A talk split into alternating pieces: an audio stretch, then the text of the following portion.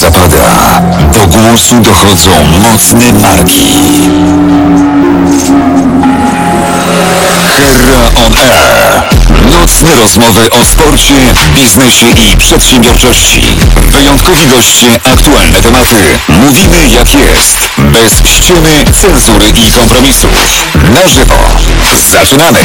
Cisza w eterze. Oddajmy głos herze. Dobry wieczór, witam bardzo serdecznie. 21.12. To oznacza, że czas porozmawiać o sporcie, biznesie i przedsiębiorczości. Raz na jakiś czas włączam swojego Facebooka, a tam pojawia się sympatyczny gość, który najczęściej nagrywa wtedy z samochodu i mówi i co gamonie? Znowu będzie dzisiaj w internecie sporo gówno burzy, bo coś się zmieniło na rynku kryptowalut. Poszły, spadły, wzrosły, uciekły, koparki kopią, przestały kopać, operatorzy koparek poszli spać, wzięli, wzięli lunch. Nie wiem, co się wydarzyło, ale raz na jakiś czas są srogie afery, które wszystkich interesują. I wtedy pojawia się Przemek i mówi, hej, powiem wam, co się dzieje. Cześć Przemku. Cześć Wojt. Ty się znasz na kryptowalutach? Nie pod kątem informatycznym, -hmm. tak bym mhm. powiedział, natomiast pod kątem tego, w jakim kierunku one zmierzają i takiego bardziej, nie wiem, wizjonerstwa czy użytkowości kryptowalut na co dzień, to tak. Natomiast pod kątem kodów to już nie do mnie, okay. ale trochę mogę przybliżyć temat, jeżeli chodzi o kryptowaluty. No właśnie, to dzisiaj będziemy przybliżali temat y, kryptowalut. Od kiedy się interesujesz w ogóle kryptowalutami? Walutami, batulami, batulami, kryptowalutami. Kryptowalut, tak. W 2013 roku pamiętam, że e, już było gdzieś na stronach internetowych Bitcoin i tak zaczynałem czytać, co to jest Bitcoin. No i klikałem Wikipedia, wszystko, przeczytałem trzy razy ten sam tekst i mówię, ja tu kur nic nie rozumiem. I zostawiłem. Później znowu do tego wróciłem za tydzień, bo miałem taką zakładkę, tematy do powrotu, no i znowu czytam, mówię, nie, nie ja tego w ogóle. No i y, wydarzyła się później, dwa lata później rzecz taka, że kolega napisał do mnie i mówi, Przemek, czy ty już masz bitcoina? A ja mówię, nie, nie mam. I tu kup. A ja mówię, dobra, to gdzie mam to kupić? No i powiedział mi, gdzie mam kupić, wszedłem na giełdę, kupiłem. No i do tej pory trzymam to, co kupiłem. A na jaką giełdę wszedłeś, kupiłeś? Giełdę kryptowalut. Ale jak tam wszedłeś? Zarejestrowałem się. Jest strona internetowa, mogę podać. No. bitbay.pl. Okay. To była moja pierwsza giełda, na której byłem. I tam Sylwester Stuszek, który jest znaną osobistością, jeżeli chodzi o w ogóle kryptowaluty w Polsce, jest jedynym w ogóle właścicielem e, firmy krypto, giełdy kryptowalutowej, która tak mocno wspiera całe społeczeństwo kryptowalutowe w Polsce. E, I mm, wtedy wszedłem właśnie na giełdę e, kryptowalut BitBay. Tam się zarejestrowałem, zostawiłem swoje wszystkie dane, przelałem pieniądze i kupiłem pierwszego bitcoina, który kosztował wtedy 900 zł. Nie? Teraz kosztuje 200 tysięcy. Okej. Okay. To jest to pewnego rodzaju nie najgorsze ROI. Tak, no przez 5 lat, nie? 6, można by było powiedzieć. No, okej. Okay. Ether, Ether kupowałem za 30 zł, dzisiaj jest po 6500 zł. Mhm. Czyli brzmi jak całkiem dobry plan inwestycyjny. Tak. I co więcej, już sobie powiedziałem, że y, jeżeli chodzi o to zakończenie jakby tej przygody, no to jest tak, że zawsze zostawię co najmniej po jednym bitcoinie dla każdego mojego dziecka. Dlatego, że wiem, że one będą warte około miliona dolarów. Okej, okay, dobra, czyli zawsze zostawisz coś dla swojego dziecka. No dobra. Od... Ja dla każdego dziecka, na razie mam dwójkę. Jakbyś mógł mnie zadoptować, to jakby to, może jest taki do, do, dobry pomysł na start, to będzie moja inwestycja na start. Skąd masz pierwszego, pierwszego bitcoina, Wojtku? Przemek mnie zadoptował. E, Okej. Okay. Dobra. Jeszcze tylko wrócę do tego początku. No. E, ja wtedy kupiłem tylko dlatego, że on mi powiedział kup. I jak kupiłem, to pojawiły się emocje. Jak się pojawiły emocje w związku z tym, że wiesz, zaczynasz śledzić i tak dalej, to byłem przymuszony niejako do tego, żeby już zacząć śledzić, co to jest w ogóle Bitcoin i mhm. zacząłem wchodzić coraz głębiej, wiesz, w norę króliczą, nie? Okej, okay, ale dobra, to ja mam, ja mam pierwsze pytanie. Od kiedy my mówimy o rynku kryptowalut? Czy kiedy pojawiły się w ogóle jakby kryptowaluty? W 2000, jeżeli dobrze pamiętam, 10 roku. W 2009 był white paper, a w 2010 roku chyba był pierwszy już Bitcoin, jeżeli chodzi o taką dostępność i był pierwszy przesył Bitcoina. Okej, okay, czy to nie jest nowy temat? E, no jest. No nie, no 11 lat, no to nie jest już, wiesz, to już właściwie no, mogliśmy powiedzieć bitcoin w każdym polskim domu. Nie, 10 lat to jest bardzo mało na adopcję jakiegokolwiek produktu. Średnia adopcja to jest około 30-40 lat, żeby ona za, za, zajrzała nam rynek mainstreamowy, a my mówimy o 10 latach i to dlatego okay. też mówimy o tak dużym przyroście, jeżeli chodzi o kryptowaluty, dlatego że platformą do rozrostu kryptowalut był internet. Gdyby nie było internetu, nie byłoby takiego rozrostu. Okej, okay. no dobra, a czy umiesz mi wytłumaczyć w ogóle w takim razie, czym jest kryptowaluta? Kryptowaluta, mogę powiedzieć, e, czym się charakteryzuje na przykład Bitcoin, jeżeli okay. chodzi o to. To jest przede wszystkim coś, co jest zdecentralizowane, czyli nie ma jednego podmiotu, który tym wszystkim zarządza. I to jest główna rzecz, jeżeli chodzi o kryptowalutę. Dlatego na przykład te, w tej chwili dużo się mówi o tym, że będziemy mieć cyfrowe waluty, na przykład państwowe cyfrowe -hmm. waluty, tak zwane CBDC, i one nie będą nigdy kryptowalutami, dlatego że one będą scentralizowane. A podstawową wartością kryptowaluty jest decentralizacja. I ta decentralizacja polega na tym, że nie ma jednego, jednej osoby, jednego podmiotu, który może położyć sobie na tę łapkę i powiedzieć koniec dzisiaj, wyłączamy i tak dalej.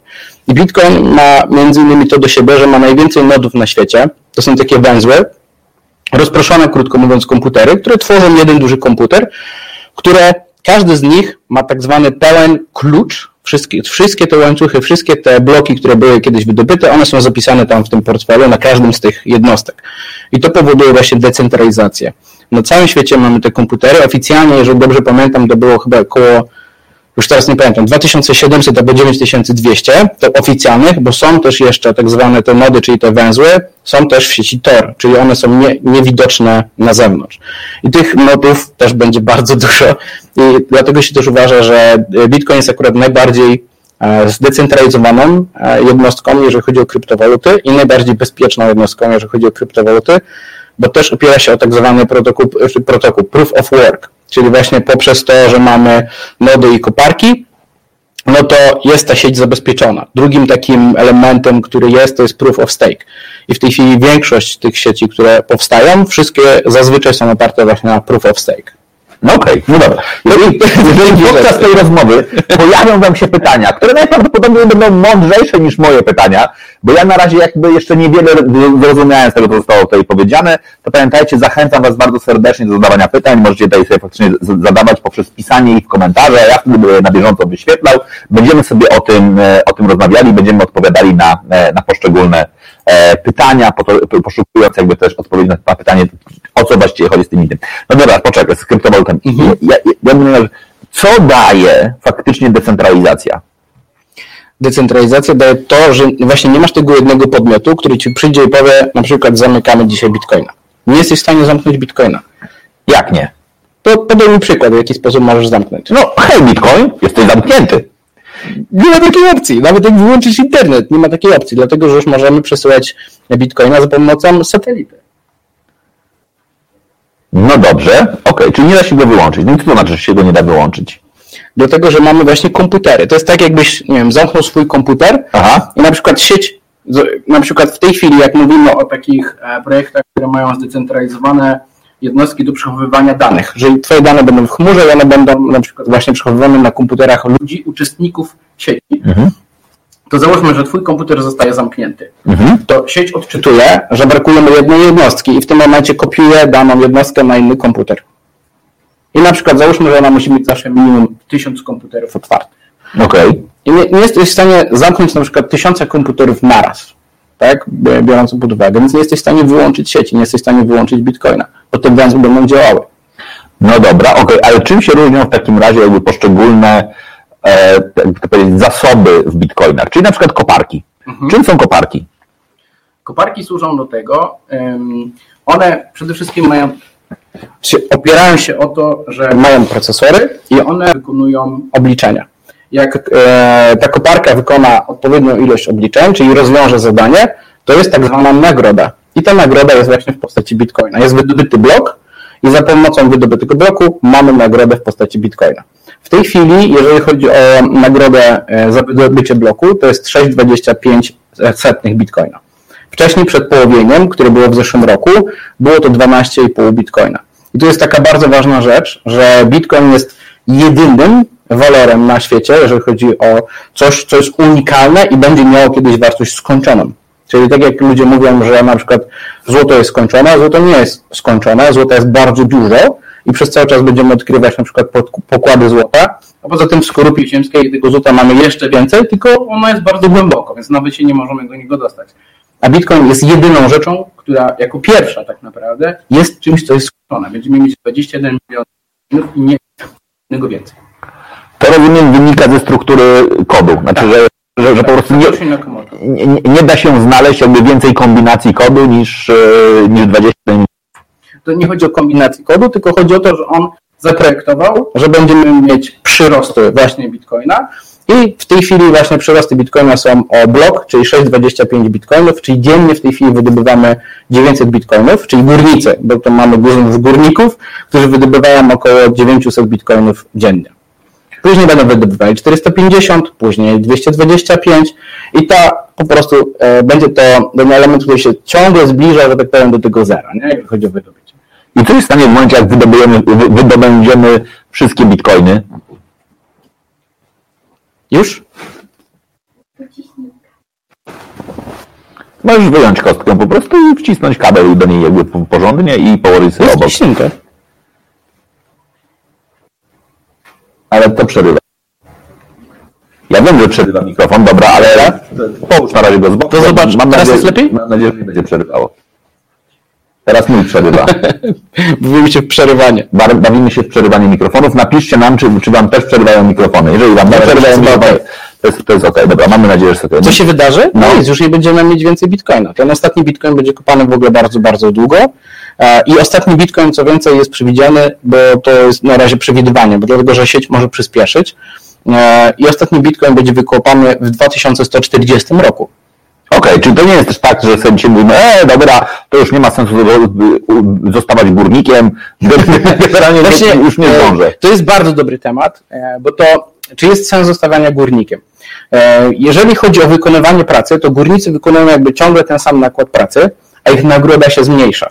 Czyli jak wcześniej nagrodę za wykonanie bloku mieli 12,5 bitcoina, teraz mają 6,25, czyli nagroda zmniejszyła się o połowę. Stąd też się bierze tak zwany cykl na bitcoinie, który trwa co 4 lata, że cena idzie do góry. Bo oni muszą, że tak powiem, zarobić na to, żeby wykopać. A, okej, okay. dobra, to, to, to już jest, to, to jest coś, co zaczynam rozumieć. Dobra, a czym jest górnik? Albo kim jest górnik? Górnik to taki ktoś, kto ma po prostu koparkę. To... Dobra, a czym jest koparka? koparka to jest proste urządzenie. Kiedyś można było kopać w ogóle na komputerze. Ja spotykam mnóstwo ludzi, którzy, słuchajcie, kopali e, po kilka bitcoinów dziennie na komputerze. Kilka bitcoinów. Niektórzy kopali po kilkaset jeszcze na samym początku. I po kilka tysięcy bitcoinów kopali. Okay? Bo tak było na samym początku. I oni sprzedawali to na przykład jak bitcoin był po 100 dolarów, to dla nich to była już super ekstra cena. Sam znam kilka osób, które miało powyżej 100 bitcoinów i sprzedawało je przy, w okolicach 1000-2000 złotych i byli mega zadowoleni, że takie pieniądze w ogóle uzyskali. W tym momencie byliby multimilionerami. No sprzedali za wcześnie. Dlatego ja uważam, że jeżeli masz tego bitcoina, to zawsze, nawet jak na górce, zostawisz sobie 25% tego, co masz. No dobra, i teraz dochodzimy do bardzo ważnej rzeczy, a mianowicie do dyskusji dla takiego gościa jak ja. Pytanie, czy bitcoiny da się sprzedać? Oczywiście, da się kupić, sprzedać, to jest płynny rynek. Najpłynniejszy w tej chwili na świecie. 24 godziny na dobę. Okej, okay, ale wiesz, wiesz, co mówią przeciwnicy i sceptycy? No, no pokaż mi chociaż jednego, który sprzedał. W sensie? No pokaż mi kogoś, kto naprawdę to zmonetyzował, sprzedał te bitcoiny i, i gdzie on ma ten hajs? Na koncie w banku. Jeżeli sprzedał, to na koncie w banku, no bo gdzie ma trzymać? Nie wiem, no, jakby, ale nie, i i, to, i to, tak naprawdę jest, to nie jest tak, że są takie mity, które po prostu krążą, jak takie, wiesz, opowieści pod tytułem Ej, nie wchodź to! Odejdź od tego komputera! Tego nigdy nie sprzedasz! Ja myślałem, że ty żartujesz na początku z tym nie, pytaniem, ale tam zupełnie poważnie. Pytam zupełnie, bo ja pytam poważnie. No, bo nie, ja nie, ja nie wiem w ogóle skąd taki mit jest podtrzymywany. Znaczy nie jest, on cały czas chodzi w internecie. Cały czas są ludzie, którzy mówią, ej, no super fajnie, mam tyle i tyle bitcoinów, zarobiłem na tym w ostatnim tyle i tyle pieniędzy i pierwszy komentarz, który masz, to, to ciekawe, jak to przełożysz na rzeczywiste pieniądze. Aha, bo może tutaj chodzi o inny aspekt, bo niektórzy trzymają za długo w ogóle się nie pozbywają i na przykład tracą na wartości. Ale nie ma żadnego problemu. Masz giełdy na całym świecie, we wszystkich krajach praktycznie są giełdy, na, gdzie możesz wejść, przelać tego bitcoina i go sprzedać. Okay. 24 godziny na dobę. To jest właśnie coś, co odróżnia ten rynek od całego innego rynku. Tutaj nie ma w ogóle przerwy. Na przykład powiem te, y, taką rzecz.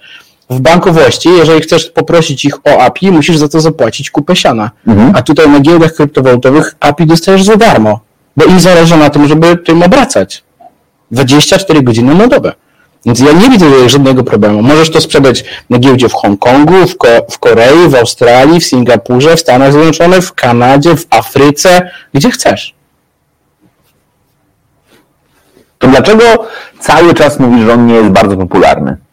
Bo nie jest, bo na razie na ten moment jest taki analityk e, bitcoinowy, Willy Wu, on mówi o tym, że w tej chwili mamy 350 milionów użytkowników, 350 milionów? 135 milionów użytkowników Bitcoina e, i przewiduje, że właśnie proces adopcji w tej chwili już się rozpoczął na masową skalę. Za 4 lata będziemy mieć miliard użytkowników Bitcoina.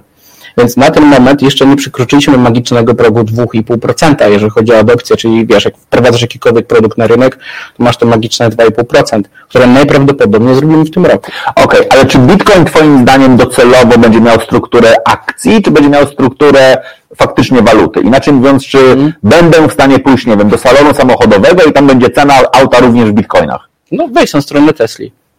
Hmm salonu samochodowego. Przepraszam bardzo. Nie, nie, nie, nie. Po pierwsze, Tesla nie ma salonów samochodowych. Ale już w Tesli możesz kupić za bitcoina, możesz kupić. No i się śmiali e, w tym roku, były takie memy, bo namawiali przez cały czas Ilana do tego, żeby no w końcu wprowadził bitcoina u siebie, jeżeli chodzi o zakup i mówi, słuchaj, Ilan, już można kupić za jednego bitcoina, już można kupić Model 3, czemu jeszcze nie możemy tego zrobić u ciebie, tak? No i w końcu Ilan to wprowadził, więc y, to jest kwestia adopcji. Natomiast czy bitcoin będzie walutą? Trudno to powiedzieć. Na początku były takie zamiary, żeby Bitcoin był kryptowalutą, że nie, nie kryptowalutą, tylko w ogóle walutą taką, że idziesz sobie kupujesz mm. kawę, ale w tym momencie jak przesył tej kryptowaluty Bitcoina kosztuje w tym 5 25, 5 dolarów, to to się nie opłaca. Okay. Tak? Natomiast y, Bitcoin stał się czymś innym. Bitcoin stał się przechowywaczem wartości, czyli store of value. Okay. I to dużo bardziej interesującym dla obecnego pokolenia niż złoto. W tej chwili, jeżeli byśmy popatrzyli sobie na przykład na wyniki złota z 2020 roku, to jeszcze nigdy nie było tyle inwestycji w złoto, w ETF-y, jeżeli chodzi oparte o złoto, niż na przykład w kruszec. Wcześniej było to zawsze w kruszec, a tak to teraz się nagle pojawiły ETF-y. Ludzie woleli inwestować w coś wirtualnego, a nie w coś fizycznego. Okej, okay. dobra. Podnieś tylko sobie, by ci spadł ten, y, y, y, na, na, Jasne, połóż sobie na kanapie obok i będzie ok, albo hmm? super. Tak? I, no, no dobra, czyli to ja zaczynam trochę, trochę więcej jarzyć. Mówisz cały czas o Bitcoinie. Mhm. A czym się różni Bitcoin od pozostałych kryptowalut? To też jest takie fajne e, pojęcie, bo jak ja mówię altcoin, to dla mnie to jest oczywiste, e, no bo znam w ogóle słowo z języka angielskiego alt, czyli mhm. alternative. Okay. Wszystko inne niż Bitcoin to są tak zwane altcoiny. Mhm. Więc mamy Bitcoina jako tego, który rozpoczął, że tak powiem, cały ten rajd związany z wdrożeniem mm, tego cyfrowego świata. E, natomiast wszystkie inne projekty, gdzie mamy, to są altcoiny tak zwane. Okej. Okay. I co, jest, I co je odróżnia od bitcoinów? No przede wszystkim technologia. E, Bitcoin generalnie można powiedzieć, że jest taką e, najstarszą technologią, a wszystkie inne są już dużo nowsze. Na przykład mają większą ilość transakcji na sekundę, bo to jest bardzo istotne na przykład w systemach rozliczeniowych, żeby transakcja na sekundę była na dosyć wysokim poziomie. Bitcoin mhm. mają na dużo niższym poziomie niż w tej chwili wszystkie te, które wchodzą. E, kwestia jest też użyteczności. One służą na przykład do zupełnie czegoś innego. Mamy cały rynek DeFi, mamy na przykład Ethereum i cały ekosystem na przykład Ethereum, który jest moim zdaniem no, czymś, co w tym roku w ogóle cenowo podskoczy bardzo mocno, dlatego że już będą wprowadzone jeszcze takie dwie zmiany. Natomiast jeżeli chodzi o Ethereum, na tej sieci możesz po prostu zarabiać pieniądze, możesz stakeować Ethereum, możesz wsadzać w różnego rodzaju projekty i zarabiać pieniądze z odsetek, czego na przykład w Bitcoinie nie można było zrobić. Oczywiście, że można było czasami na niektórych giełdach takiego Bitcoina gdzieś tam zostawić na jakieś odsetki, ale tutaj e, w sieci Ethereum jest tak dużo projektów, które tak naprawdę pozwalają zarabiać Ci na tym, co Ty już posiadasz. Właśnie, czy to na stejkach, żeby utrzymać daną sieć, czy bezpieczeństwo danej sieci, czy też po prostu na transakcjach. No to jest zupełnie sam, samo Ethereum już jest tak dużym rynkiem, e, jakby wybuch tego, co się wydarzyło w 2020 roku, że no, ja jestem aż zdziwiony, że cena Ethereum jest jeszcze na tym poziomie. To mogę powiedzieć szczerze, że Ale się spodziewałem, zdziwiony, że jest taka niska, czy zdziwiony, że... Taka niska okay. w stosunku do użyteczności, którą w tej chwili ma. Oczywiście to też między innymi może wynikać z wysokiej ceny tak zwanego gazu, który jest potrzebny do, trans, do, do przenoszenia tak, Ethereum z jednego miejsca do drugiego lub do realizacji kontraktów, które są na tej sieci. Natomiast y, no, moim zdaniem to ta cena po prostu eksploduje, tak samo jak użyteczność w ogóle tych wszystkich projektów, które w 2020 roku już to może tak, bardzo ważne jest to, co się działo w 2017 roku. W 2017 roku może słyszeli już ludzie naprawdę dużo o e, Bitcoinie, bo pamiętam jak jechałem w taksówce i rozmawiam z gościem, a on mówi, o, ma właśnie tutaj portfel i pokazywał mi Bitcoina, nie? A ja mówię, o, super. E, więc też dużo ludzi już wtedy słyszało. Natomiast w 2017 roku mieliśmy tak zwany wysyp ICO, czyli Initial Coin Offering e, i polegało to na tym, że były obietnice tego, co w ogóle ma być zrobione. I ceny skakały tak diametralnie do góry, że to można było zarobić po kilkaset procent na jednym projekcie okay. w 2017 roku. Natomiast później się okazało, że to tylko były takie puste obietnice, no i też y, jak to w cyklach po prostu Bitcoina rynek się całkowicie załamał, a w 2020 roku nagle się okazało, że te projekty dowożone są do końca. Mhm. Niektóre. Niektóre jak już e, zaczęły się pojawiać, to już prawie były e, gotowymi projektami skończonymi i pozyskiwały na przykład wtedy jeszcze kolejne pole dofinansowań i tak dalej. Więc 2020 rok była olbrzymia zmiana, bo też między innymi jedna rzecz weszła, która moim zdaniem była też kluczowa dla tego rynku, tak zwane DEXy. I tutaj bardzo ważna rzecz, jeżeli chodzi właśnie o cały rynek kryptowalut. Do rynku kryptowalut najbardziej liczy się własność.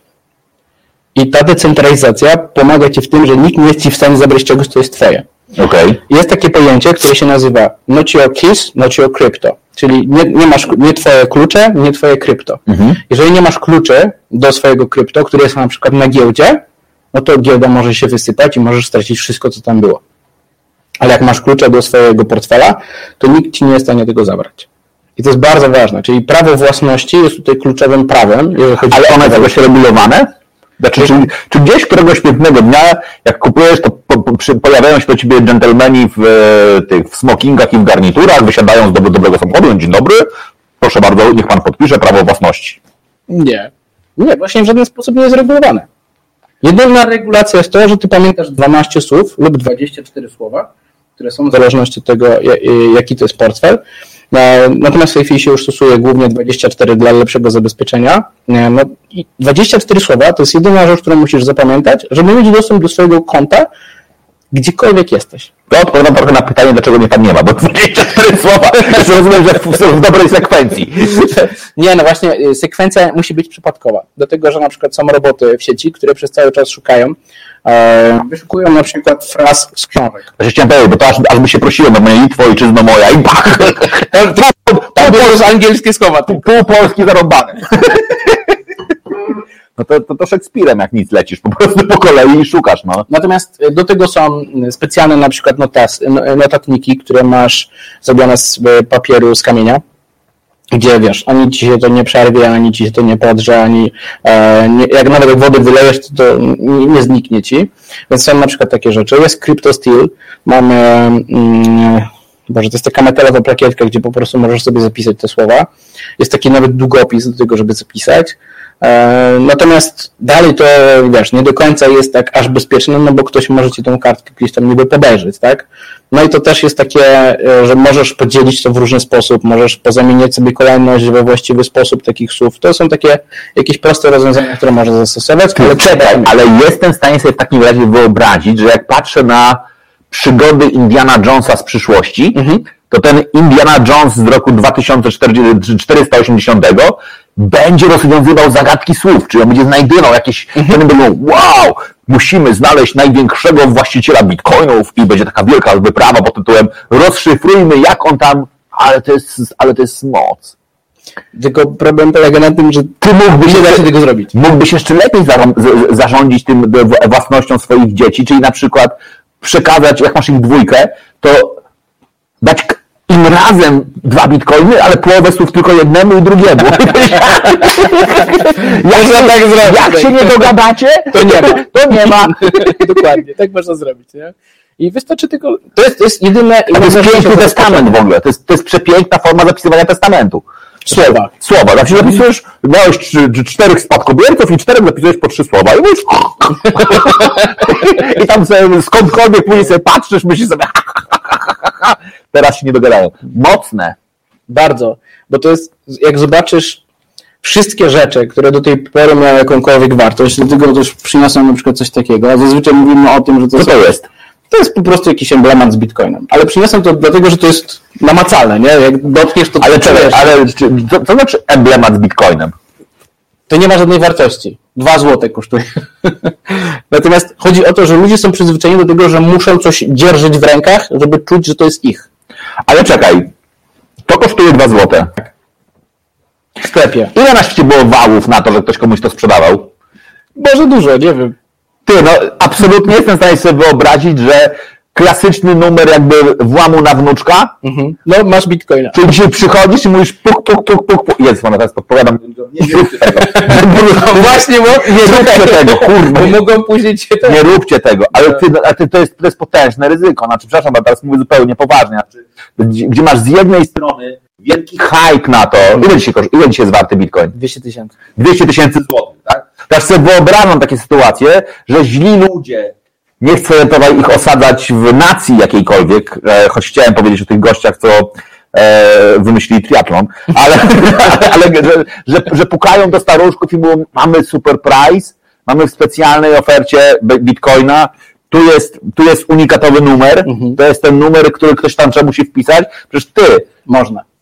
straszne, To prawda. Mogę... znaczy przy, przy dezinformacji i przy świecie, w którym jeżeli nie za, zaangażujemy się w poważną politykę informacyjną, to, to, to, to przekręt pod tytułem przelej pieniądze, żeby uratować Cliffa Eastwooda, czy e, hello my friend, jestem sp- spadkobiercą z Nigerii e, i tak dalej, to, to, to, to jest dopiero potencjał na grube, na grube wały. Nie. No jak nie? Znaczy na nieuczciwych ludzi pod tytułem sprzedam ci bitcoina za, za stówę, chcesz za stówę? No, nie, ja Ciebie rozumiem, ale znowuż, wały, które są na bitcoinie naprawdę są bardzo małe. W stosunku- dookoła, znaczy dookoła, znaczy przy, przy czymś, co jakby staje się złotem. Znaczy, A, okej, tak, przepraszam bardzo, zgadzam się. na- Największe wały na złocie były robione dokładnie na tym, że sprzedawano pod podróbki. Tak? Znaczy każdy z nas ma w swojej historii ten moment, kiedy był na targu, pod, podekscytował się, że jest złoty łańcuszek, za który zapłacił pieniądze, po czym okazywało się, że jest pozłatany, pozłacany. Tak? Mało ludzi o tym wie, 4% skarbów, e, rezerw złota w Chinach było fałszywe. I patrz, i, tak, i ty masz, i masz dokładnie ten element, w związku z czym w tej sytuacji, w której z jednej strony rośnie ta, wiesz, ta napinka pod tytułem gadajmy o bitcoinach, a z drugiej strony nie masz pod, do, dostępu do, do informacji, to bardzo łatwo jest komuś powiedzieć, że bitcoin to jest kawałek papieru, na którym unikalny kod i wiesz, i ten, straszne. Zgadzam się. Warto o tym informować. Porozmawiajcie ze swoimi dziadkami, ale też być może ze swoimi dziećmi, które żeby wam nie przyniosły za chwilę, hej tato, kupiłem bitcoina. Znaczy, żeby nie było tego, tego elementu, to faktycznie jakby ten, ten element informacyjny jest absolutnie krytyczny. To może przy okazji mogę powiedzieć, co ludzie już robią do tej pory, żeby zrobić takie wały, na co można zwrócić uwagę. No. Bo e, kilka rzeczy, które się wydarzyły w zeszłym roku, to był wysyp, że tak powiem, takich właśnie em, oszustw. Było tak, że ludzie dzwonili i do mnie też ostatnio zadzwonili, tylko że ja zapytam, ok, ale jaki blockchain? Który dokładnie? Na jakim portfelu? Gdzie? Co? I od razu po takich trzech moich pytaniach się rozłączyli, bo wiedzieli, że po prostu ja chyba coś wiem. Okej. Natomiast dzwonią i mówią, czeka na Pana tutaj Bitcoin, potrzebujemy, żeby Pan wpłacił kasę. No i ludzie na przykład wpłacają, idą do kantorów, bo oni mówią, proszę iść do kantoru, tu jest taki kantor, albo na online, proszę przelać tam pieniądze i wysłać nam na ten adres i Pan dostanie za to na przykład trzy razy więcej. No i ludzie robią coś takiego. Ym, ojciec mojego kolegi w ten sposób stracił grubą kasę właśnie, nie? i kilka osób innych też. Inny oszust, e, inne oszustwa, które są, i to jest dla mnie totalnie niewyobrażalne i do tego chcę przejść też pod kątem edukacji, no bo jakby mój kanał służy też po to, żeby edukować ludzi, jeżeli chodzi o kryptowalutę, a nie tylko pokazać, że to jest hype i można na tym super ekstra zarobić.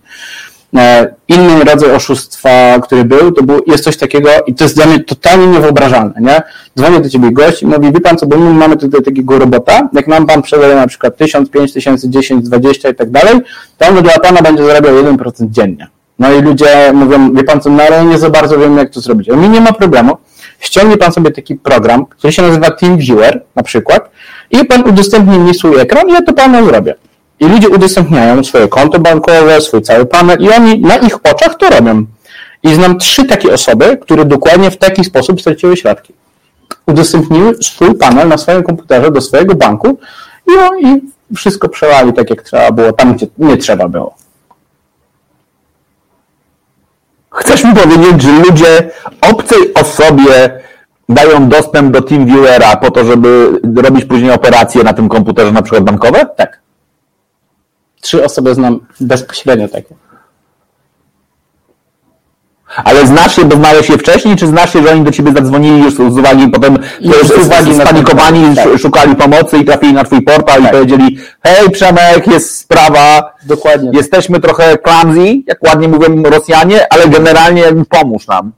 I teraz patrząc na to, uważam, że to dobrze, że im to się przytrafiło, dlatego, że będą bezpieczniejsi w przyszłości. Bo po prostu to jest taka ślepa wiara w coś. I tutaj wrócę do jednej rzeczy.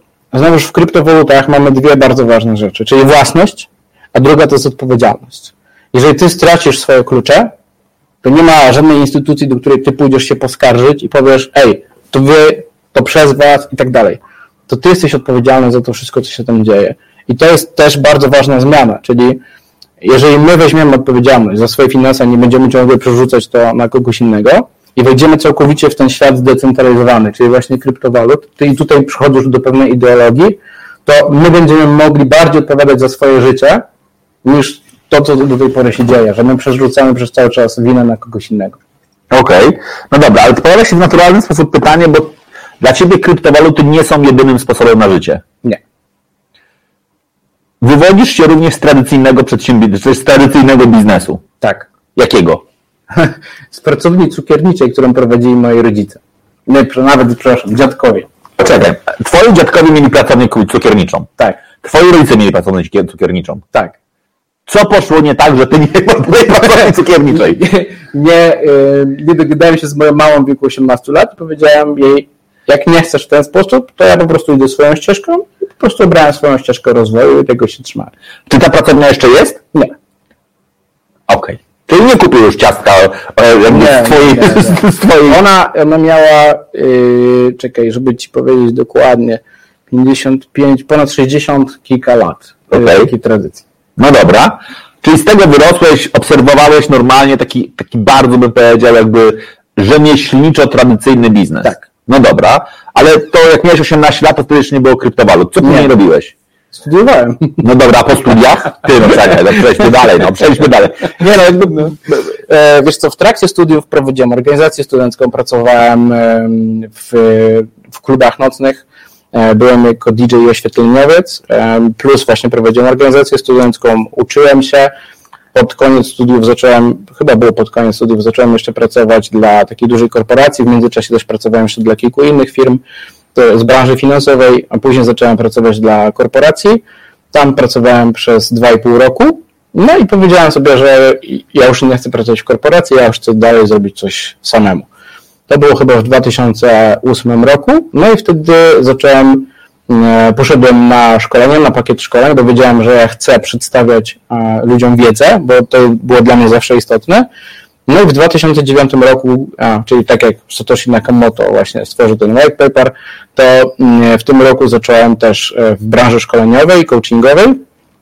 E, i w 2015 roku rozpoczął się, że tak powiem, kolejny mój poziom zdobywania wiedzy, dlatego że ja zawsze, za każdym razem jak wchodziłem na jakiś nowy obszar, to wszystko mnie skakało do góry. No w 2015 roku właśnie zacząłem się interesować Bitcoinem poprzez to, że go kupiłem. Okej. I zacząłem go śledzić. I tak większość ludzi tak samo robi, czyli właśnie kupuje, do momentu, kiedy go nie kupi, ona w ogóle nie wie o co chodzi, ale jak już go kupi, ma portfel, zarejestrowała się i tak dalej, zaczyna śledzić, śledzić, a ponieważ to jest 24 godziny na dobę, można to w łatwy sposób wejść, I to jest zupełnie inaczej to wygląda. Są platformy typu TradingView, gdzie możesz, wiesz, to przez cały czas sobie pośledzić każdy, każdego coina, którego masz. To bardzo dużo ludzi na początku kupuje, a później zaczyna czytać więcej, później zaczyna oglądać. Ludzie, którzy do mnie e, piszą i z którymi rozmawiam, na przykład przez cały czas mówią, ok, ale co ja, gdzie ja mogę się dowiedzieć więcej? Ja chcę więcej się dowiedzieć. Oni mówią, nie chcę, powiedz mi, jakie coiny mam kupić, żeby zarobić, tylko gdzie ja mam się dowiedzieć więcej na ten temat. Okay. to jest fascynujące. Ale to są, rozumiem, najczęściej osoby, które już mają jakieś, jakieś waluty. Tak. Okej, okay, dobra. Ale jakie jest przełożenie, albo jaka jest możliwość wykorzystywania kryptowalut w normalnym biznesie? No, czyli, okej, okay, wyobrażam sobie, że jesteś Elonem Maskiem, wpadasz sobie na pomysł, dobra, hej, spoko, zrobię sobie pewnego rodzaju performance, mhm. pozwolę kupować swoje samochody za walutę, w które też dużo zainwestowałem które w naturalny sposób jakby opłaca mi się też, żeby krótko mówiąc skupować walutę z, z wymiany na moje samochody, tak? Bo to jest absolutny jakby z jego perspektywy też jakby taki pomysł pod tytułem będę budował większy portfel mhm. poprzez to, że oddam wam coś, co jest mega sexy, czyli, czyli swój samochód. No, jakiś pomysł sobie wymyślił, tak? Mhm. Okej, okay, dobra pewnie skuteczny. Znaczy, domyślam się, że jego portfel rośnie, w związku z czym domyślam... Teraz zmalał, bo już nie jest najbogatszy, do 180 miliardów dolarów. Ale z, cena Tesla spadła. E, okej, okay, ale... no, no dobra, okej. Okay. Dobra, to, to, ale tam troszeczkę. Ale, ale, ale, ale, tylko, tylko troszeczkę i to jakby gdzieś tam, e, gdzieś tam się pojawiło. No dobra, ale ja bym chciał wrócić tak naprawdę do, do tego, jak ty patrzysz na możliwość wykorzystywania dzisiaj jakby kryptowalut w polskich biznesach, to gdzie ty byś je widział? Gdzie ty byś je osadzał?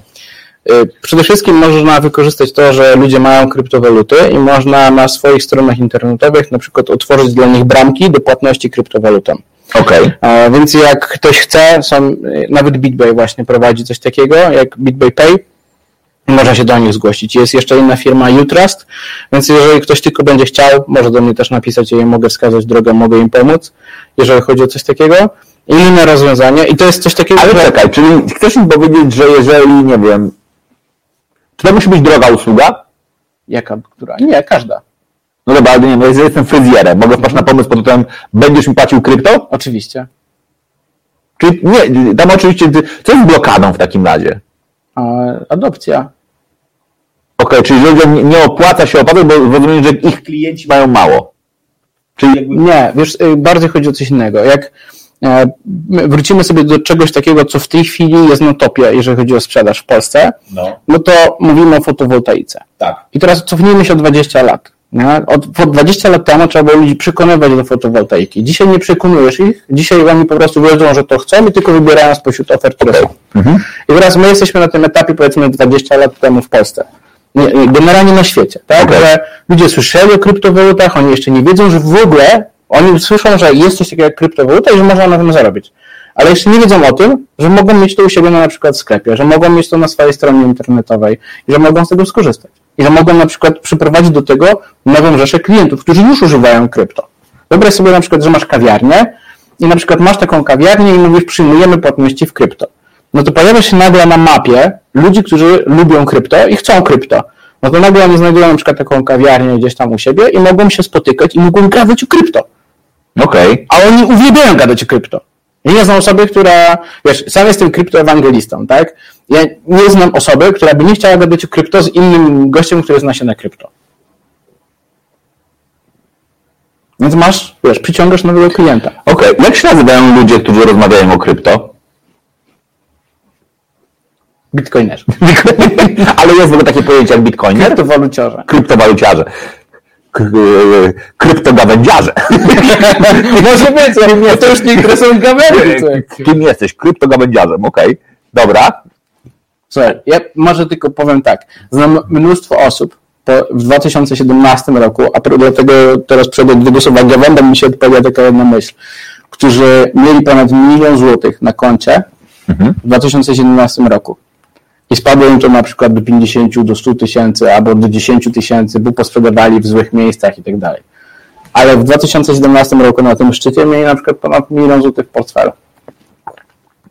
Okej. gawędy, bo opowiadałem, ile to oni wtedy nie mieli na końcu. A, to, czyli to jest taki moment podobny takich e, e, e, wspomnień z pięknych czasów. Tak. Ja mam prośbę, napiszcie mi jakiekolwiek komentarze, bo ja się cały czas zastanawiam, czy, to, czy ja nie widzę komentarzy, bo wy ich nie piszecie, czy nie widzę komentarzy, bo, bo, czy, bo nie zadajecie pytań, więc tylko jakby, jakbyście mogli mi tylko napisać, czy, czy one są, czy ich, e, czy ich nie ma. Okej, czyli widzę, że się pojawiają na prywatnym, ale e, oczywiście znowu screening mi ich nie wysyła, to za łotr.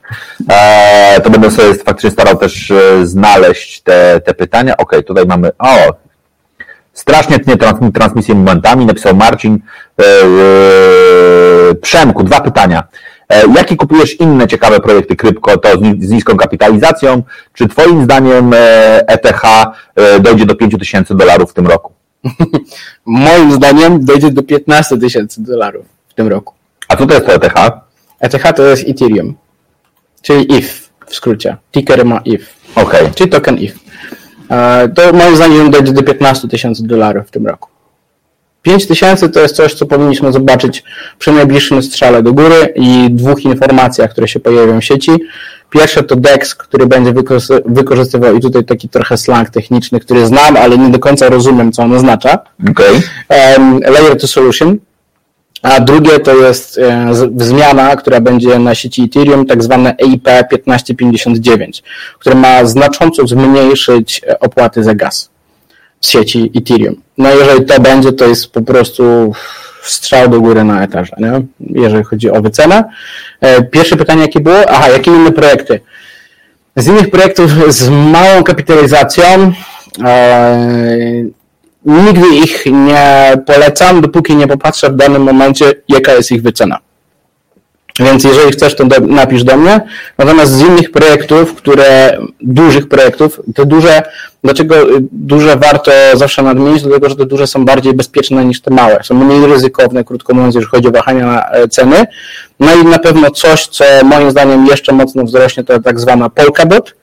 Mm, dlatego że w tej chwili będzie, będą uruchamiane jeszcze parachainy i tam cały ten dodatkowy system, że tak powiem, będzie funkcjonował, te projekty będą tam wchodziły, będą musiały zakupić te doty, tak zwane, bo projekt zawsze ma jakiś ticker, no i Polkadot ma dot. E, Inny projekt, który teraz 1 marca rusza, to jest e, Cardano. E, Wchodzi już Gogę, tak zwany, i e, w tym momencie właśnie Cardano też bardzo może na tym skorzystać. Ja przewiduję, że Cardano w tym roku ono będzie miało gdzieś poziom 3 dolarów, w tej chwili jest na poziomie 1,7 centa, jeżeli dobrze pamiętam. A już wzrostu bardzo dużo, bardzo dużo. Także to już nie jest dla duży wzrost, to jest tylko końcówka wzrostu. No dobra, i teraz ty, ty teraz mówisz o kwotach i to jest w ogóle bardzo ciekawa historia, bo z jednej strony mówisz, że Bitcoin kosztuje ile? 200 tysięcy To to jest, to jest dość wysoko mamy za, zawieszony punkt złotych. wyjścia. złotych. Dobra, to, to, to dalej nie jest tak, że myślę sobie, okej, dzisiaj wejdę, ile potrzebuję? Jednego bitcoina. Hmm, wezmę 200 koła, wchodzę w to. Aha. Czy da się wejść z, będąc, e, no, z małą ilością oszczędności? Mam, za, ma, mam oszczędzone, nie wiem, za, zaoszczędzone 7 tysięcy złotych, myślę sobie, dobra, chciałbym wejść w rynek krypto. Czy to są pieniądze, które w ogóle dają taką możliwość? Tak. Bo większość ludzi myli bardzo często właśnie rynek krypto z rynkiem akcji. Na rynku akcji masz coś takiego, że akcja jest niepodzielna zazwyczaj i musisz kupić całą akcję. Dokładnie tak. Stąd też na przykład ten zabieg, który został zrobiony genialny y, na rynku e, amerykańskim, właśnie jeżeli chodzi o Tesla. Tesla e, rozmieniła jedną akcję na pięć. I jak ona kosztowała już wtedy w pewnym momencie 1000 tam dolarów, to nagle kosztowała 200 dolarów. I wtedy jak jest 200 dolarów, to ludzie mogą wejść, bo to jest tylko 200 dolarów. Ale jak ona- już wtedy kosztowała dokładnie 1500 dolarów, to już część ludzi w ogóle nie wchodziła, bo to było aż 1500 dolarów. E, Natomiast na rynku Bitcoina czegoś takiego nie ma. To, to jest tak, że mm, te jednostki z góry są już podzielne. Czyli na przykład Bitcoin ma 8 zer po przecinku. I te ósme miejsce po przecinku to jest jeden Satoshi. I możesz kupić Bitcoina, na przykład na giełdzie BitBaya, możesz go kupić za 5 zł tylko. Więc nie ma takiego problemu.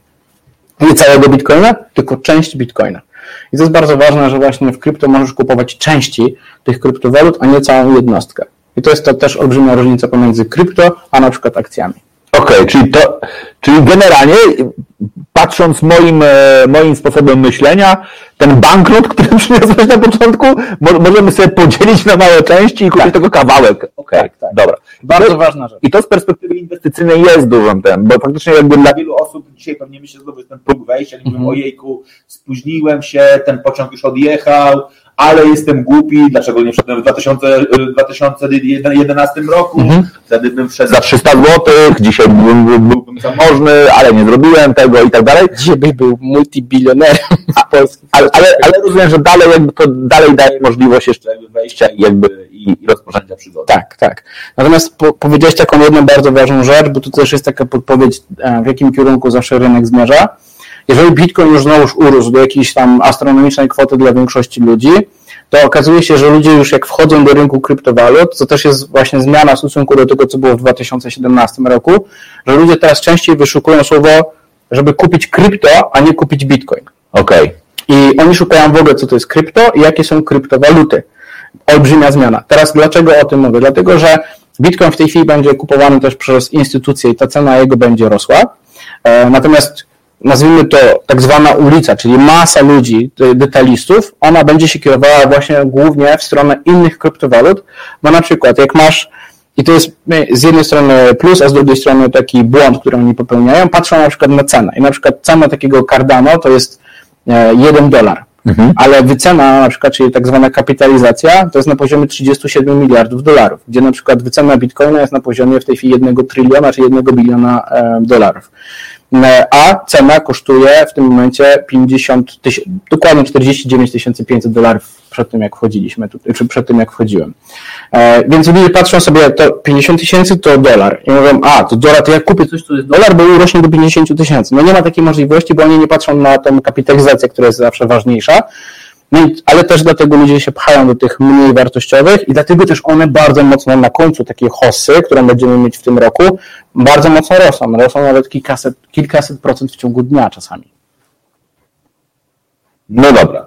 Ja bym dalej jednak wchodził w ten świat pod tytułem, co jeszcze możemy z, zrobić z perspektywy, nie wiem, prowadzimy biznes, mam dowolny biznes i myślę sobie, że chciałbym jakoś wykorzystać krypto do tego, żeby, nie wiem, usprawnić zarządzanie swoim biznesem, podnieść rentowność, to, czy to w ogóle ma, ma jakikolwiek jakby sposób jakby... Będzie, będzie, e, bo będzie się to opierało właśnie na przykład o smart kontrakty, na ten moment nie ma jeszcze takich łatwych rzeczy, które można by było wdrożyć, ale jest taka jedna platforma Smartki, na przykład to są Polacy, którzy już współpracują na przykład z Kiją, już współpracują, nawet był taki artykuł gdzieś e, w polskich mediach, że właśnie Smartki pomaga mm, karetkom przybijać się przez szlabany, nie? bo automaty, automatyzuje na przykład otwarcia, więc te rzeczy będą wchodzić, jakby ta adopcja właśnie tych projektów będzie bardziej mm, w 2021 roku już widoczna, natomiast jeszcze nie ma na taką dużą skalę, żeby ona była taka użyteczna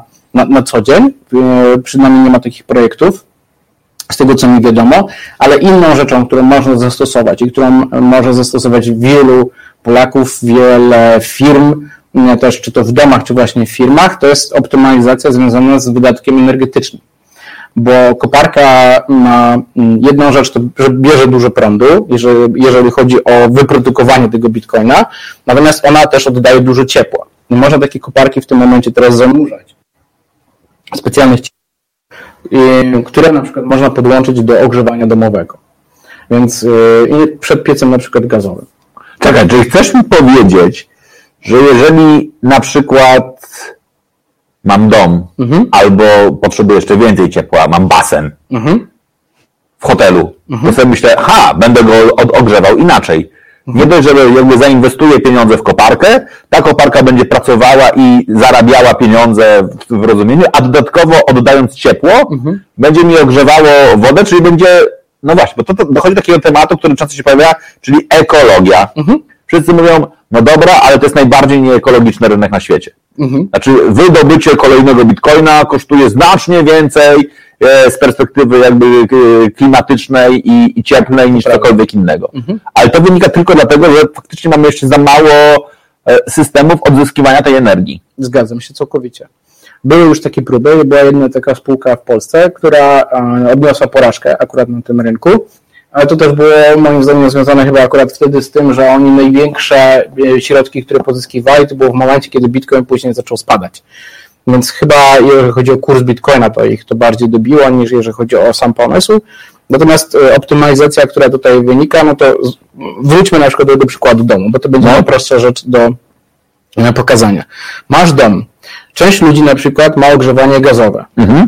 I teraz jak ma ogrzewanie gazowe, to sobie mówią, to po co ja mam robić fotowoltaikę, chociaż chciałbym, ale mi się nie opłaca, no bo no co, na, na, pod, na, yy, Boże, na LEDy w domu, które mam, no to to jest totalnie bez sensu.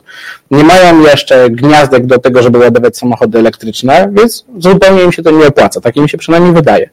Ale można zrobić tak, że ładujesz te panele fotowoltaiczne na dachu, podłączasz po prostu pod nie koparki, czyli one potrzebują prądu, więc biorą sobie właśnie prąd y, z fotowoltaiki i oddają ciepło przed piecem twoim gazowym, podgrzewają wodę, która tam jest. I piec może ewentualnie tylko wyrównywać, więc masz taką hybrydę, która jest w domu. To generalnie można powiedzieć, że to będzie tak, zero kosztowe, plus dodatkowo, bo e, możesz na tym zarobić pieniądze, bo masz koparkę, która zarabia przez cały czas kasę, nie? Tak. Spoko to ja pójdę narąbać drewna. znaczy, absolutnie jakby kto sobie najlepiej radzi na, na, tym rynku? Czy to jest tak, że to jest jakby, że jakby jak patrzysz nie, na, na strukturę wiekową chociażby osób, które się u Ciebie pojawiają, to jest, mhm. jest jakaś zależność, czy, czy w ogóle jakby nie ma tam, nie wiem, kwestia demograficzna nie jest jakimś istotnym jakby wskaźnikiem? Wiesz co, y, ja na przykład, jeżeli chodzi o swój kanał, który mam, to jak patrzyłem, to u mnie na początku się pojawiły osoby 35-44. E, teraz jak patrzyłem, i to, i to centralnie był tylko ta jedna kategoria wiekowa. Bo mieli pieniądze. tak. Te, co to, to jest po prostu najbardziej zamożna grupa, no koniec. tak. Nawet obydwoje się jeszcze w niej mieścimy, nie? To, Coraz trudniej, ale tak, no. Mówię mu wieku, ale, ale, ale nie, no, o, o, tym mówię dokładnie, że jeszcze się łapiemy, ale tak, tak, na, styk. Tak, tak, na styk. A tak, dokładnie na styk. Um, więc yy, tak, 35-44. Później się pojawiła taka kategoria, kategoria troszeczkę niżej, która jest.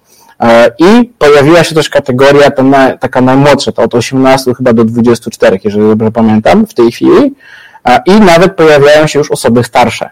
Okay. I to też jest dosyć ciekawe. Więc yy, dlaczego ciekawe? Dlatego, że te osoby starsze jakby mogą też wskazywać na to, że ten, ta informacja o kryptowalutach już naprawdę zaciera coraz większe kręgi, e, jeżeli chodzi o to. Młodzi ludzie, oni są e, bardzo oni głównie dostają informacje z TikToka. Jest taka, być może na przykład słyszałeś o takiej akcji, która była na Dogecoinie. Tak, nie, z takim psem na TikToku, nie, okej. Okay. To, to leciało po internecie, to była mega gruba akcja, że tam wszyscy TikTokerzy właśnie ogłaszali, że słuchajcie, wypromujmy, żeby Doge kosztował do dolara. On kosztuje w tej chwili 5 centów, e, a kosztował poniżej jednego centa. Okej. Okay wypromujmy go, żeby było do dolara. Wystarczy, żebyś wsadził 20 dolarów. Jeżeli każdy TikToker wsadzi 20 dolarów taka akcja była, wiesz, taka wirusowa, no i wypompowali to wtedy chyba do, do jednego czy do dwóch centów. W tej chwili udało mi się nawet wypompować jeszcze przy udziale Ilona do 7 centów.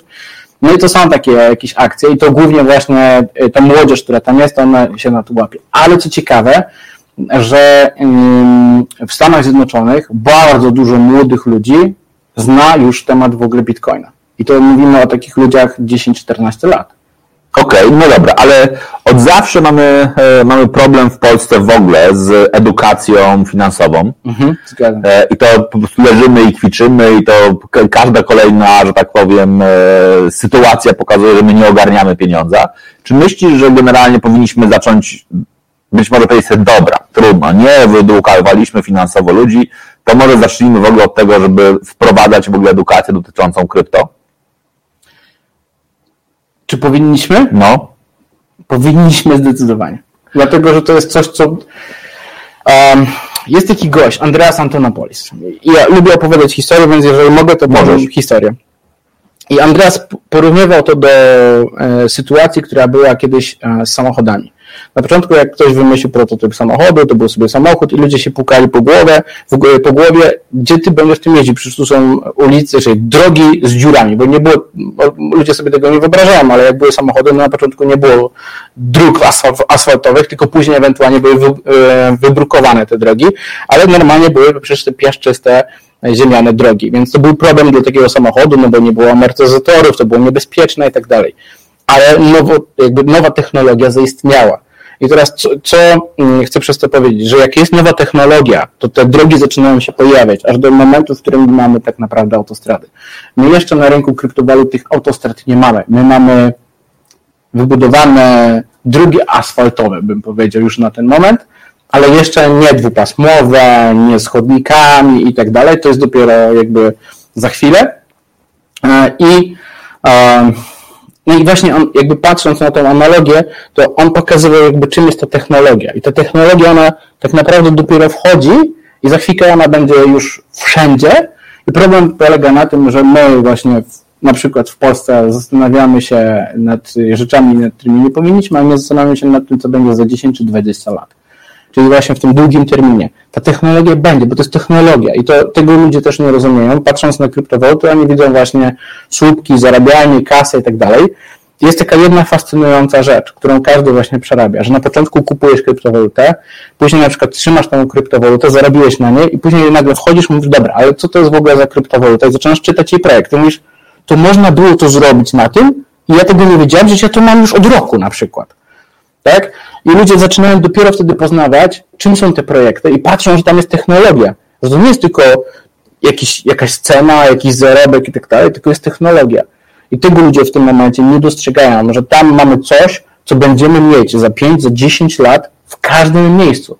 Jedna z takich rzeczy, która na 100% będzie, pytanie jest za ile lat, to będziemy nie posługiwać się, i tutaj uwaga do notariuszy, notariusze już nie będą kiedyś potrzebni, bo będziemy mieć certyfikaty, które mamy właśnie w sieci.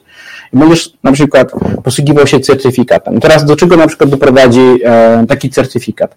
Ile w tej chwili trwa sprzedaż domu? W PIB. A ile będzie sprzedaż domu trwała, jak będzie to wszystko w sieci?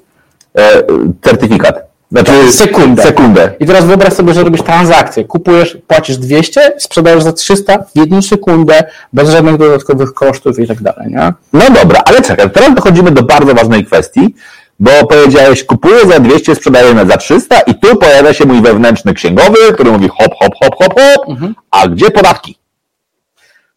To jest ciekawe, ten temat, jakby bardzo ciekawy jest ten temat, dlatego że znowuż, patrząc na to, gdzie idzie ta uwaga, na przykład u nas, w naszym państwie, to, to jest abstrakcja, bo oni ciągle myślą, jak usprawnić system, e, jak, jak, jak go z, y, z, uściślić, tak żeby pieniądze im nie uciekały, a nie myślą w ogóle, jak go zmienić całkowicie, bo on już jest nieadekwatny. No, w jaki sposób możesz, na przykład, jeżeli większość ludzi, którzy ma pieniądze, gdzieś są rozproszeni po całym świecie, no to jak możesz sobie ściągać podatki, jak oni tu mają jakiś zarobek, tam mają jakiś zarobek i tak dalej. Musi się zmienić globalnie system właśnie podejścia do tego, w jaki sposób mają być pobierane pieniądze od ludzi, którzy gdzieś dokonują jakichś płatności, a nie na zasadzie takiej, że wymyślać te nowe przepisy, które są. I one, i to powoduje też taki dosyć duży problem. Natomiast podatki, jeżeli chodzi o krypto, są bardzo proste w tej chwili w Polsce. Były trudniejsze wcześniej, teraz są bardzo proste. Kupujesz, sprzedajesz 19% od zysku. Ale gdzie to zgłaszasz? No, picie. Jest miejsce na picie specjalne na to. Jest? Naprawdę? Tak, no. No. A jak się nie przyznam? To ja ci nie odpowiem na to pytanie. Nie, ale nie, pytanie, czy, czy pytam zupełnie mhm. czy urzędy skarbowe mają dostęp do tego, żeby monitorować te transakcje? Bo to jest, to, to jest, wiesz, to jest moje pytanie. No. Monitorować nie, bo musieliby mieć gdzieś, gdzie jest twoje podłączenie jakiegokolwiek dowodu. Dokładnie tak. Natomiast jeżeli dobrze pamiętam, to każda jednostka, instytucja finansowa jest zobowiązana do tego, żeby wysyłać informacje okay. do, e, nie wiem, do, do urzędów e, skarbowych czy do kasu tak zwanego e, i tam te informacje się ogólnie mają pojawiać. Czy wysyłają, czy nie, co wysyłają i tak dalej, to tego Ci nie odpowiem. Natomiast ja mówiłem o certyfikacie na mhm. nieruchomość, czyli 200 tysięcy na przykład kupujesz mieszkanie, sprzedajesz za 300 tysięcy, więc masz 100 tysięcy zysku, tak? Ale chodzi o to, że ta prędkość transakcji jest tutaj kluczowa. No bo do czego to też doprowadzi, jeżeli chodzi o przyszłość? Nie wiem, czy orientujesz się o ile dokładnie, ja nie pamiętam już tej liczby, ale diametralnie w momencie, kiedy wprowadziliśmy internet, to diametralnie wzrosła ilość transakcji zawieranych na całym świecie. Mhm. I teraz, jeżeli znowu wprowadzimy e, uproszczenie do zawierania transakcji, na przykład na nieruchomościach, to znowuż ilość zawieranych transakcji na samych nieruchomościach będzie astronomiczna, nie? Bo ta, tu kluczowa jest zawsze prędkość zawieranej transakcji. Tak. Natomiast jeżeli chodzi o podatki, na e, kanale mam cały filmik właśnie o podatkach. Jest bardzo prosto wytłumaczone. Nawet jest pokazane, gdzie to w picie można znaleźć. Bym powiedzieć bardzo ważną rzecz, znaczy, że faktycznie jakby, jakby ta zmiana w dużej mierze jakby rozproszenia e, waluty, decentralizacji w ogóle jakby całego, całego tego świata powoduje faktycznie konieczność modyfikacji całego systemu podatkowego. Zdecydowanie.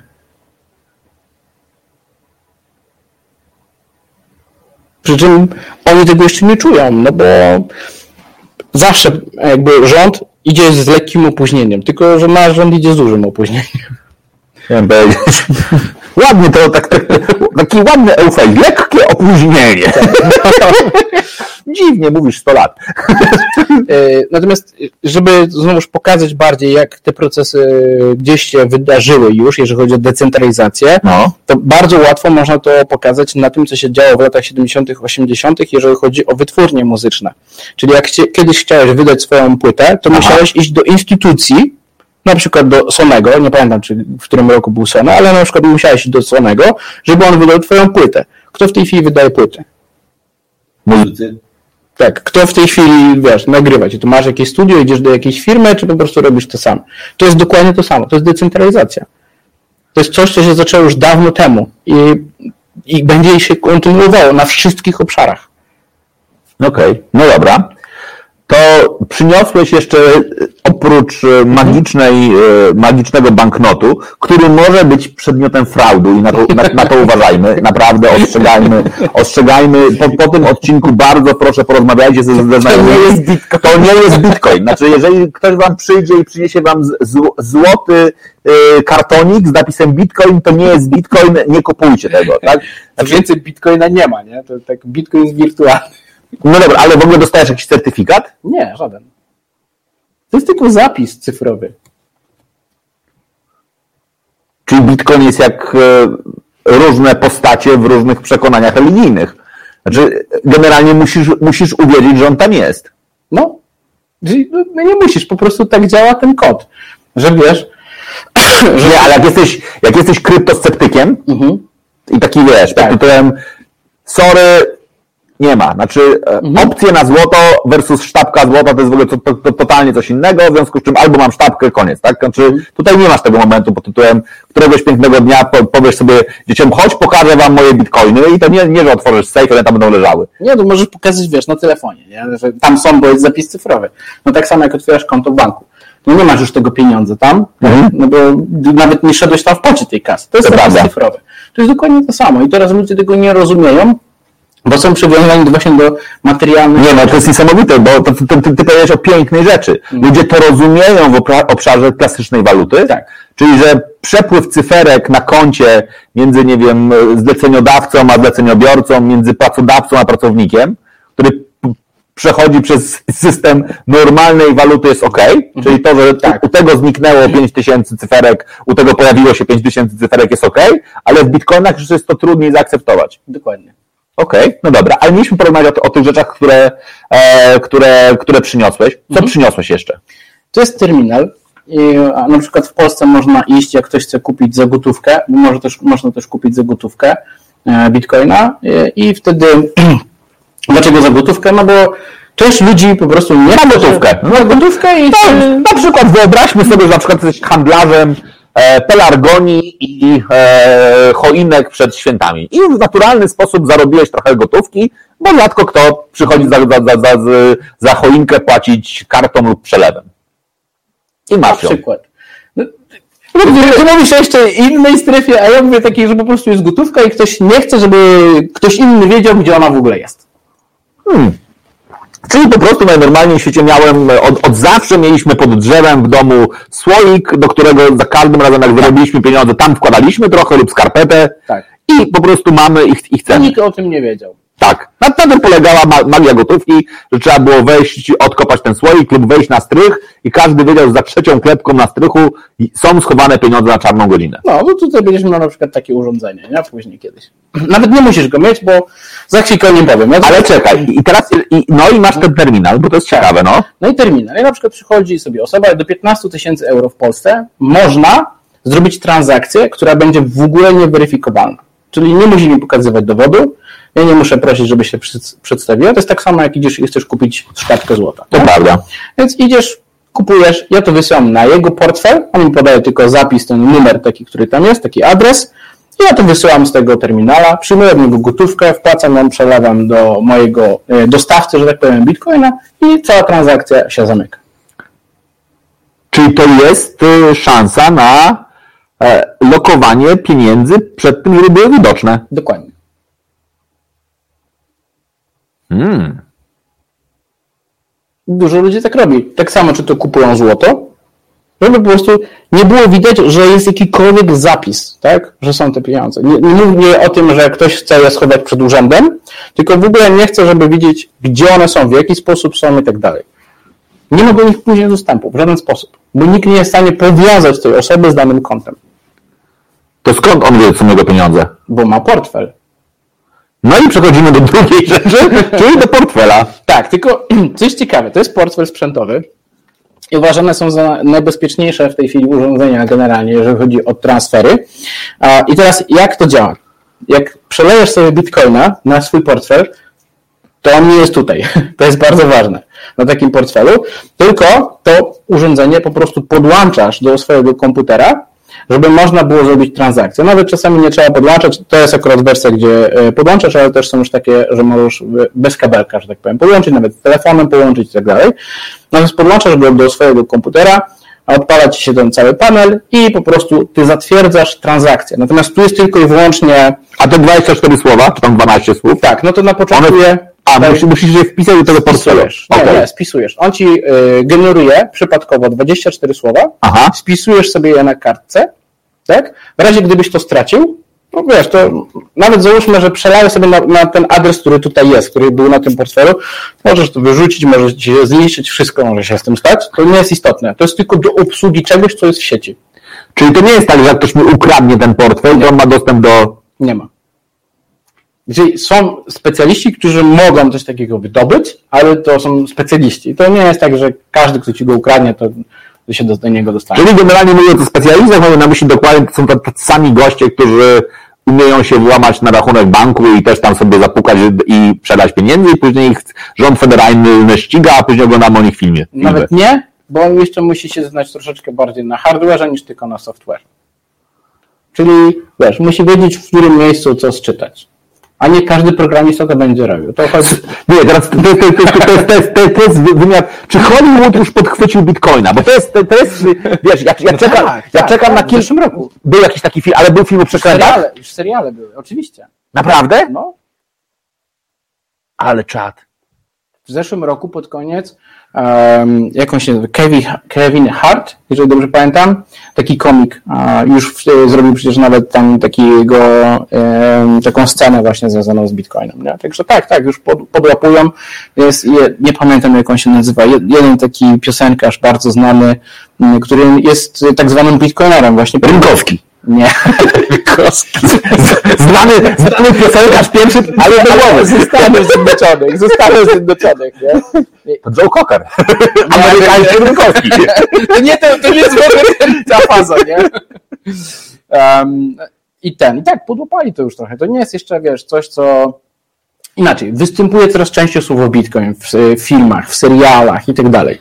Przez cały czas jest. Nie, mnie, mnie bardziej właśnie, nie, mnie bardziej, mnie, mnie bardziej interesuje ta, wiesz, ta ciemna strona Bitcoina, znaczy, przepraszam bardzo, znaczy, wiesz, bo, bo, przypomnijmy sobie najpiękniejsze filmy hollywoodzkie, one zawsze są oparte o to samo, o poszukiwaczach złota, o tych, którzy napadają na transport ze złotem, wiesz, ten, ten mit tego, to jest w ogóle tam, bo moglibyśmy sobie w ogóle porozmawiać trochę, jeden ze klasycznych scenariuszy filmowych, czyli z, z, faktycznie ten, ten, ten, ten motyw faktycznie nazwijmy to Robin Hooda, znaczy ten pomysł na to, że odbierzemy mhm. tym bogatym trochę, trochę zasobów i albo weźmiemy je dla siebie, czy jesteśmy zwykłym złodziejaszkiem, albo jednak, że mamy ten dobry charakter i coś z nimi zrobimy.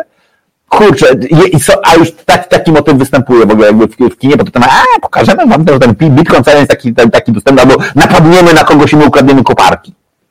Nie, czegoś takiego nie widziałem. Zazwyczaj pada tylko i wyłącznie e, w takich, wiesz, filmach czy serialach coś takiego, że a, ten przestępca zapłacił bitcoinem, albo na przykład chcieli bitcoina, wiesz, coś w tym rodzaju. Takie coś pada, albo właśnie jak są transakcje na rynkach, to że już się nie, wiesz, kiedyś to się odpalało komputery, oni wprowadzali kody z banku do banku, w sekundę to przychodziło, nie, teraz jak już takie coś pokazują, to właśnie bardzo często na bitcoinach też. Okej, okay. niebezpiecznik raz na jakiś czas publikuje takie informacje, bo tam uważajcie na taki stały, stały numer, jeżeli byliście na stronach dla dorosłych, Mhm. I generalnie później dostaje, dostajecie takiego maila, w którym jest napisane hej, widzieliśmy co robiłeś, generalnie... Tak, tak. Ala, ja dostałem kilka takich maili.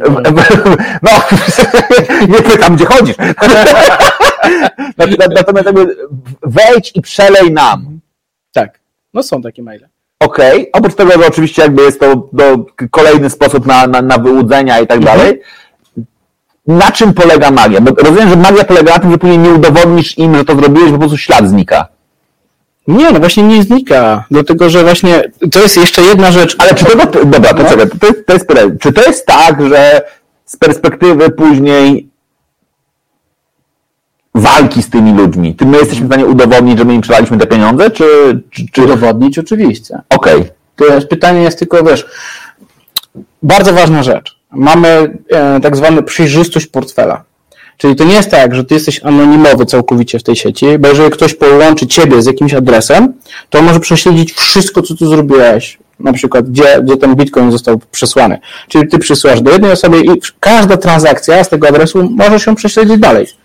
Są nawet firmy, które um, robią coś takiego, że łapią i mapują wszystkie te y, adresy, które są tam powiązane. Więc jak przeszłeś na taki adres, to możesz prześledzić całą ścieżkę. Pytanie jest tylko, czy on nie pójdzie gdzieś tam ktoś na końcu jakiś słup, nie wyciągnie z bankomatu pieniędzy i na tym się skończy, nie? I to jest wtedy problem. Ale prześledzić transakcję możesz. Co więcej, na przykład w tej chwili jest coś takiego jak tak zwane te czarne listy, e, i jak już wiadomo, że jest jakieś oszustwo, czyli ktoś na przykład skradł jakąś część bitcoina z jakiejś giełdy i tak dalej, to giełdy te adresy e, sobie rejestrują pomiędzy sobą.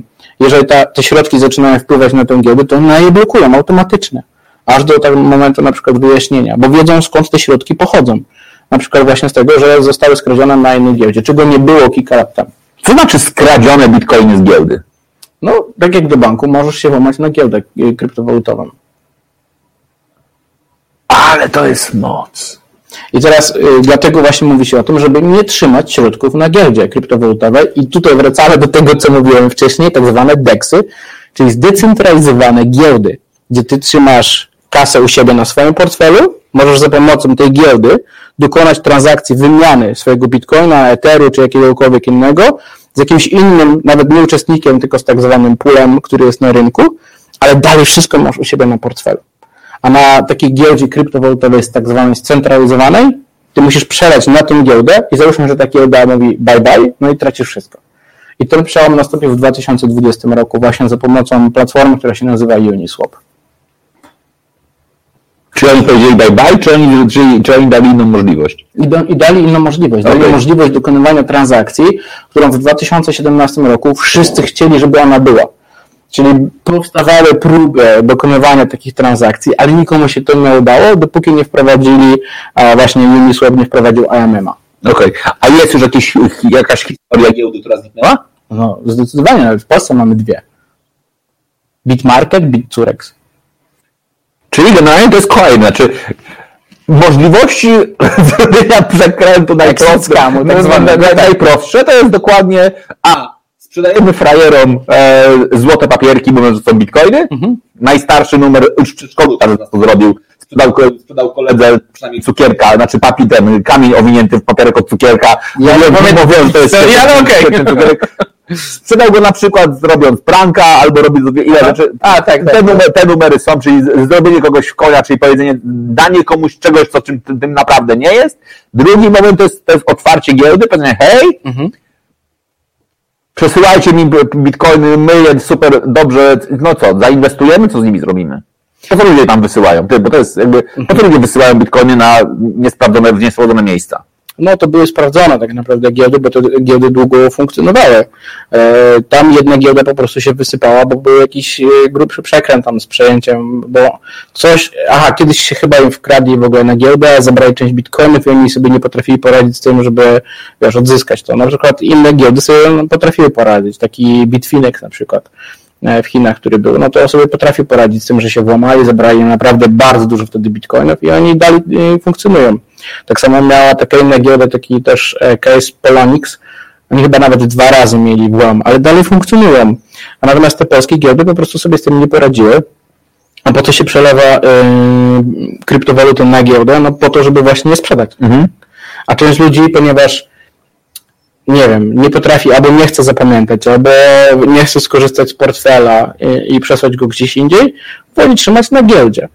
Natomiast znowuż wracamy do czegoś takiego, że w momencie, kiedy mówimy o czymś takim, że jest początek jakiegoś rynku technologicznego, no to zawsze masz tak, że masz wyłudzenia, brak regulacji, że są jakieś skamy i tak dalej, a w tym momencie możemy powiedzieć już śmiało, że większość tego rynku, która w tym momencie jest, to już jest zweryfikowana część rynku, uregulowana część rynku. Ostatni taki, um, ostatnia taka giełda to w zeszłym roku, e, która została wzięta najbardziej pod lupę, to był BitMEX. I tak naprawdę już nie mamy żadnych problemów, jeżeli chodzi o giełdy. Jeszcze tylko jakiś mały hak był na KuCoinie, chyba też w zeszłym roku w grudniu, że dobrze pamiętam, ale to był mały hak, też nie było żadnego większego problemu, że tam środki tam zostały zamrożone. I to wszystko tak naprawdę, nie? Jeżeli chodzi o y, niebezpieczeństwo w tej chwili sieci. Te giełdy są w tej chwili dobrze pozabezpieczane, co wciąż nie oznacza, że ktoś nie znajdzie jakiejś luki. Ale, Okej. ale jest to dużo bardziej bezpieczne miejsce niż na przykład to, kiedy było to w 2015 roku, kiedy w 2015 roku chyba jak dopiero co wszedłem, to z trzy giełdy zostały zhakowane. Ja mówię, jest dobrze tam jak miałem środków akurat, nie? No ale straciłem na Bitmarkecie, też straciłem, bo tam miałem też środki. Okej. Jaki procent Twojego czasu poświęcasz na zajmowanie się rynkiem krypto? Zależy od okresu. Na przykład teraz jest taki okres dosyć intensywny, więc sporo. Natomiast ja mam też tak, że Ale Ty też edukujesz w tym obszarze? Czy prowadzisz szkolenia, konferencje, czy, czy w ogóle jakby Twój wymiar szkoleniowy jest w ogóle niezwiązany z tym? nie, nie teraz tylko prowadzę kanał. Mhm. I, no, I jakby moja energia idzie w to, żeby właśnie dawać edukację na kanale na YouTubie i to wszystko, jeżeli chodzi o ten obszar. Nie robię na razie niczego więcej. Czasami się spotykam jeszcze z osobami, które przychodzą, potrzebują na przykład, bo wiesz, jak podajesz jakąś wiedzę i czasami na przykład ktoś nie może czegoś domknąć, nie? Potrzebuje zadać ci pytanie, nie, jak napiszę, to się nie dowie i tak dalej, potrzebuję po prostu sam porozmawiać. Więc czasami domykamy coś takiego, czasami przychodzą do mnie osoby, żeby po prostu porozmawiać na temat tego, że mają jakieś ograniczenia i nie mogą przebić się przez jakieś pułapy, jeżeli chodzi o krypto, że mają jakieś obawy i tak dalej, albo po prostu na przykład, żeby porozmawiać z nimi o projektach, które oni mają, czy to są dobre projekty, czy też nie i tak dalej. Więc teraz, od momentu, kiedy ten kanał za- założyłem, to jest znacząca, że tak powiem, część e, czasu, którą przeznaczam. No ale jakby mi na tym zależy, tak? Bo mi zależy na tym, żeby kryptowaluty zostały jak najszybciej zaadoptowane do tego życia codziennego i stąd też ja dużo czasu na to przeznaczam. Ale to jest misja? Tak, zdecydowanie. I to jest dobry moment na to, żeby postawić e, kropkę. Ja Ci bardzo dziękuję za tę rozmowę. Bardzo dziękuję, że pokazałeś chyba w najprostszy możliwy sposób temat, który e, dla mnie był absolutnie ba, e, bajką o żelaznym wilku. I mam takie przekonanie, że zaczynam rozumieć, więc bardzo Ci za to. Ej, no to super, bo to- na tym mi zależy Za to dziękuję. To jest chyba faktycznie taka, taka rzecz, która zawsze podkreślam, jakby i- idea zapraszania gości do Hera Honor jest taka, że zapraszam tych, z którymi chciałbym rozmawiać, nawet jeżeli by to nie był program. Więc jakby bardzo Ci za to dziękuję i to było dla mnie super, e, super wartościowe i się podobało. Adam e, pisze też, że bardzo ciekawa rozmowa, fajny format. E, Kciuk w górę. Dzięki bardzo, Adam, że, że też byłeś z nami. No, dziękuję Ci bardzo. Z jakim przesłaniem to chciałbyś nas zostawić? Że co powinniśmy pamiętać o tym rynku kryptowalut? Co powinniśmy wynieść z tej rozmowy, Twoim zdaniem? Jest takie powiedzenie, które też e, zawsze piszę, na przykład na Twitterze i w różnych miejscach. In, in crypto we trust. Czyli jakby wierzymy w krypto. Aha. Dlaczego? Dlatego, że właśnie to, to, co tam jest, to zależy od nas. Czyli to jest nasza odpowiedzialność i nasza własność. Um, I myślę, że jeżeli ludzie też wezmą odpowiedzialność bardziej za swoje życie i zrozumieją, że kryptowaluty właśnie w tym mają pomóc, żeby odzyskać odpowiedzialność, to co my kiedyś oddaliśmy na zewnątrz instytucjom, my możemy to odzyskać. Kiedy to odzyskamy, tak naprawdę odzyskamy nasze bardziej własne życie. I to jest piękny moment. W związku z czym zaufajmy krypto, zaufajmy e, kryptowalucie, zaufajmy temu, że też na koniec dnia powinniśmy zaufać sobie, bo to jest ta główna idea, znaczy, że jeżeli zaczniesz ufać sobie, to wtedy możesz poprzez krypto jakby budować i się rozwijać. Dokładnie tak, zgadzam się. Dziękuję Ci bardzo. Dziękuję bardzo, że znalazłeś czas, za to, że przyszedłeś tutaj do nas i że mogliśmy sobie porozmawiać o czymś, co jest Twoją wielką pasją, a dla mnie dzisiaj nową wiedzą. Dziękuję Ci bardzo. Bardzo proszę. A Was oczywiście zachęcam do tego, żebyście dalej obserwowali Heraoner, żebyście śledzili kolejne programy. Jeżeli oczywiście słuchaliście tej rozmowy w ramach podcastu, to jest ten moment, żeby dać gwiazdkę, ocenę, napisać ewentualnie też w komentarzach, o czym byście chcieli mieć kolejne rozmowy. A jeżeli oglądałeś nas w tej chwili na żywo, to to jest ten moment, aby dać lajka, udostępnić, polecić znajomych, opisać osobę, oznaczyć, która powinna wziąć udział w tym programie. Za dzisiaj bardzo serdecznie dziękuję. Zapraszam na kolejne spotkania Hera On Air. Dzięki bardzo. Dziękuję bardzo.